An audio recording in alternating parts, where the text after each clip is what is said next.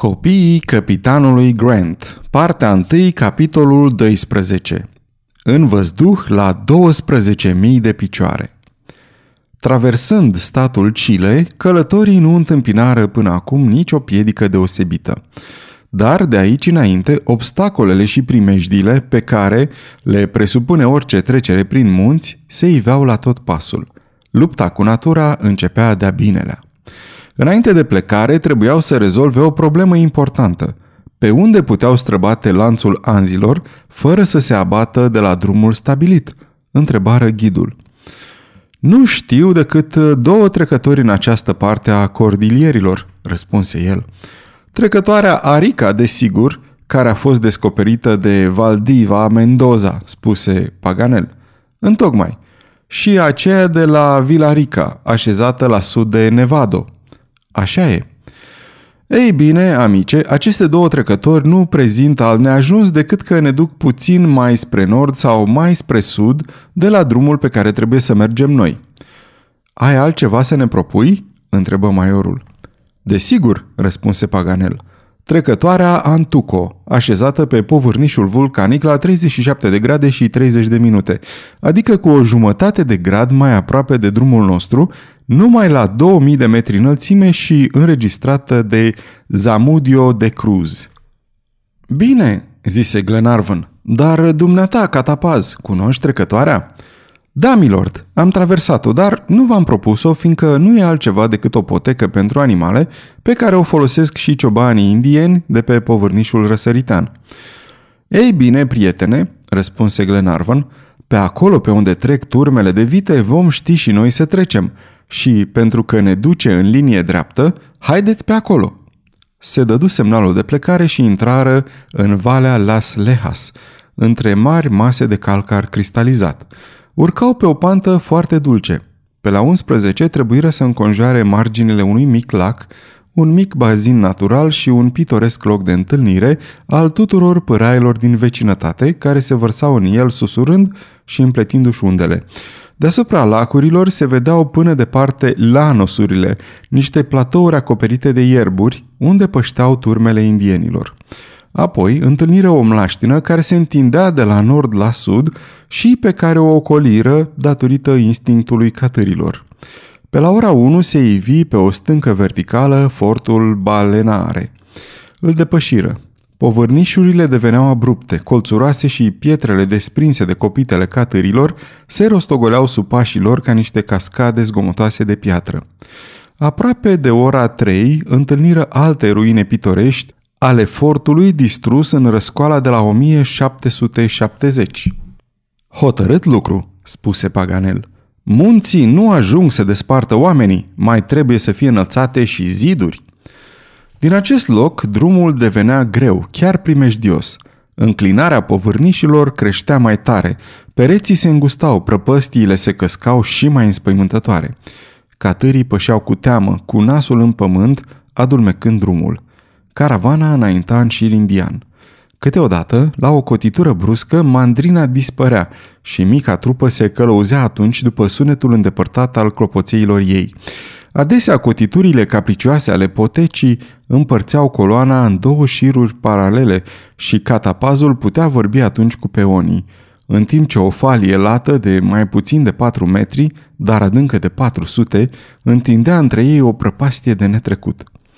Ierburile luptau încă împotriva năvalei pietrei, dar presimțeai de pe acum încleștarea regnului mineral cu cel vegetal – Vulcanul Antuco se recunoștea după câteva dâre de lavă de culoare ruginie, înțesată de cristale galbene în formă de ace.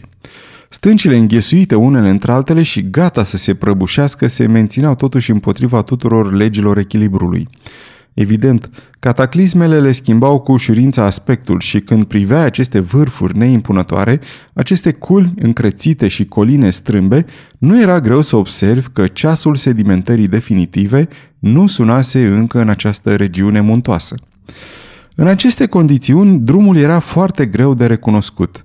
Transformarea aproape neîncetată a structurii anzilor îi schimba adesea traseul și punctele de reper care nu mai erau la locul lor – și catapazul șovăia. Se oprea, privea în jur, întreba stâncile, căuta pe piatra sfărmicioasă urmele indienilor. Orice orientare devenea imposibilă. Glenarvan își urma ghidul pas cu pas. Îl înțelegea, îi simțea încurcătura care se mărea cu fiecare pas, dar nu îndrăznea să-l întrebe nimic și socotea, nu fără motiv, poate, că trebuie să ai încredere în instinctul călăuzelor ca și al catârilor. Timp de încă o oră, catapazul rătăci la întâmplare, pătrunzând însă din ce în ce în zonele mai înalte ale muntelui. Până la urmă fu nevoit să se oprească. Se aflau în fundul unei văi înguste, într-una din acele pâlnii pe care indienii le numesc quebradas. Ieșirea lor le era barată de un perete abrupt de porfir. Catapazul, după ce căută zadarnic o potecă, descălecă, încrucișă brațele și așteptă. Glenarvan se apropie de el. Te-ai rătăcit?" îl întrebă. Nu, milord," răspunse el. Nu suntem în trecătoarea Antuco?" Ba da, nu te înșeli?" Nu mă înșel. Iată resturile unui foc făcut de indieni și iată urmele lăsate de turmele de oi. Va să zic că s-a trecut pe aici? Da, dar nu se va mai trece. Ultimul cu tremur a închis drumul. Maiorul interveni. Catărilor, dar nu și oamenilor. A, asta vă privește, răspunse catapazul. Eu am făcut tot ce am putut. Catării mei și cu mine suntem gata să ne întoarcem dacă vreți să ne înapoiem și să căutăm alte trecători prin cordilieri. Și cât vom întârzia? Cel puțin trei zile. Glenarvan asculta în tăcere cuvintele catapazului. Acesta își respectase angajamentul. Catârii nu puteau merge mai departe. Totuși, când îi se pomeni de întoarcere, Glenarvan își întrebă tovarășii. Vreți să trecem cu orice preț?" Vrem să vă urmăm, răspunse Tom Austin. Ba chiar să vă luăm înainte, adăugă Paganel. În fond, despre ce e vorba? De trecut un lanț de munți ai căror versanți ne oferă o coborâre incomparabil mai ușoară. Odată trecuți, vom da de acei bacoianos argentinieni care ne vor călăuzi prin Pampas și vom galopa de-a lungul câmpiei pe niște cai ce aleargă cu o iuțeală uimitoare. Înainte deci, fără nicio șovăială. Înainte, strigară tovarășii lui Glenarvan. Ei, nu ne întovărășești?" îl întreba acesta pe catapaz. Sunt conducător de catări, răspunse el. Cum vrei? Ne vom lipsi de el, spuse Paganel. De cealaltă parte a muntelui vom întâlni potecile din Antuco și mă angajez să vă conduc până la poalele muntelui pe drumul cel mai direct ca și cel mai bun ghid din cordilieri. Glenarvan făcu socotelile și dădu drumul catapazului, peonilor și catărilor. Cei șapte călători își împărțiră armele, instrumentele și puținele merinde care le mai rămăseseră. Toți hotărâră să înceapă urcușul de îndată și să meargă, dacă va trebui, și o parte din noapte. Pe povârnișul din stânga șerpuia o potecă abruptă, pe care catării n-ar fi putut sosuie. Drumul era foarte greu, dar după două ore de osteneală și ocolișuri, Glenarvan și tovarășii săi regăsiră trecătoarea Antuco. Se aflau acum în partea andină propriu-zisă, care nu e prea departe de creasta cordilierilor, dar nu găsiră nici urmă de potecă de drum umblat – Toată regiunea fusese răscolită de ultimele cutremure de pământ, vechile trecători dispăruseră și, pentru a traversa Anzi, trebuiau să se urce din ce în ce mai sus pe culmile lanțului muntos. Paganel fu destul de necăjit că nu găsea drumul deschis, gândindu-se ce eforturi uriașe trebuiau să depună până ce vor ajunge în vârful anzilor, căci înălțimea lor mijlocie este de aproape 12.600 de picioare. Din fericire, timpul era liniștit, vremea bună, cerul senin, anotimpul favorabil, dar iarna, din mai până în octombrie, o asemenea ascensiune ar fi fost cu neputință. Gerul năpraznic ucide repede pe călători și cei pe care îi cruță nu scapă de ravagiile temporalelor, un fel de viscole specifice regiunii care în fiecare an umplu cu cadavre prăpăstiile cordilierilor. Urcară toată noaptea, se cățărară pe platouri aproape inaccesibile, agățându-se cu mâinile, sărau peste crăpăturile late și adânci. Brațele înlănțuite înlocuiau frânghile, iar umerile slujeau de trepte. Acești oameni curajoși semănau cu o trupă de clowni care jucau niște jocuri fantastice. Mulready și Wilson își arătau în mii de ocazii unul puterea, celălalt îndemânarea. Acești doi scoțieni păreau că sunt în mai multe locuri în același timp. De nenumărate ori, fără devotamentul și curajul lor, expediția n-ar fi putut trece mai departe. Glenarvan nu-l pierdea din ochi pe tânărul Robert, pe care vârsta și vioiciunea îl îndemnau la imprudență. Paganel înainta cu îndârjirea specifică francezilor. Maiorul, în schimb, nu făcea mai multe mișcări decât era nevoie, nici mai multe, nici mai puține, urcându-se aproape pe nesimțite. Oare își dădea seama că se cățăra de câteva ore? Nu e sigur. Își închipuia poate că, din potrivă, nu urca, ci cobora. La 5 dimineața, călătorii atinseră o înălțime de 7500 de picioare, pe care o determinară printr-o observație barometrică. Se găseau pe niște platouri secundare, ultima limită a regiunii împădurite.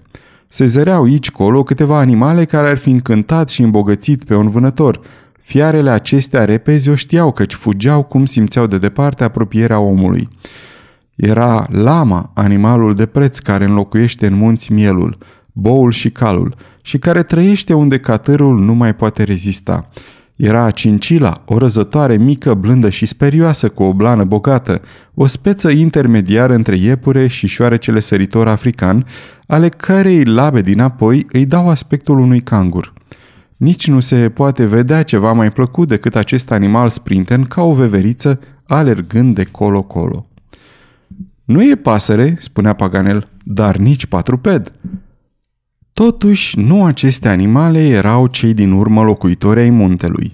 La 9000 de picioare, la granița zăpezilor veșnice, mai trăiau în turme rumegătoare de o neasemuită frumusețe, ca de pildă animalul numit alpaca, a cărui lână era lungă și mătăsoasă, și apoi o speță de căprioare fără coarne, zveltă și mândră, cu lâna fină, pe care naturaliștii o numesc vigonie.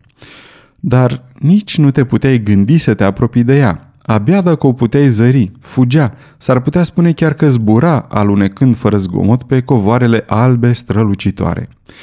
Acum, înfățișarea ținuturilor se schimbase complet. Blocuri mari de gheață strălucitoare cu o nuanță albă struie, în unele râpe, se înălțau în toate părțile, reflectând primele raze ale zilei. Urcușul deveni foarte primejdios, nu mai înaintau fără a cerceta cu atenție crăpăturile. Wilson luă conducerea șirului, încercând cu piciorul soliditatea ghețarilor.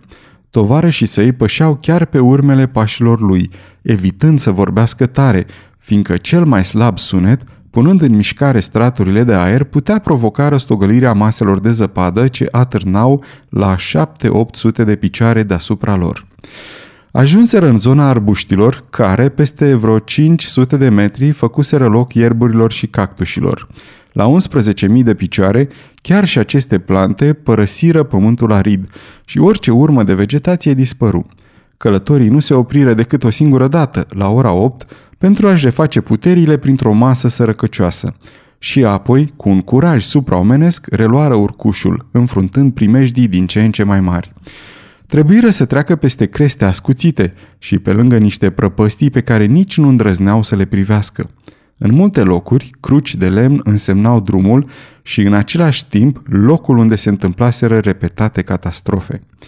Către ora două apăru un platou uriaș, fără urme de vegetație, un fel de pustiu ce se întindea între două vârfuri golașe.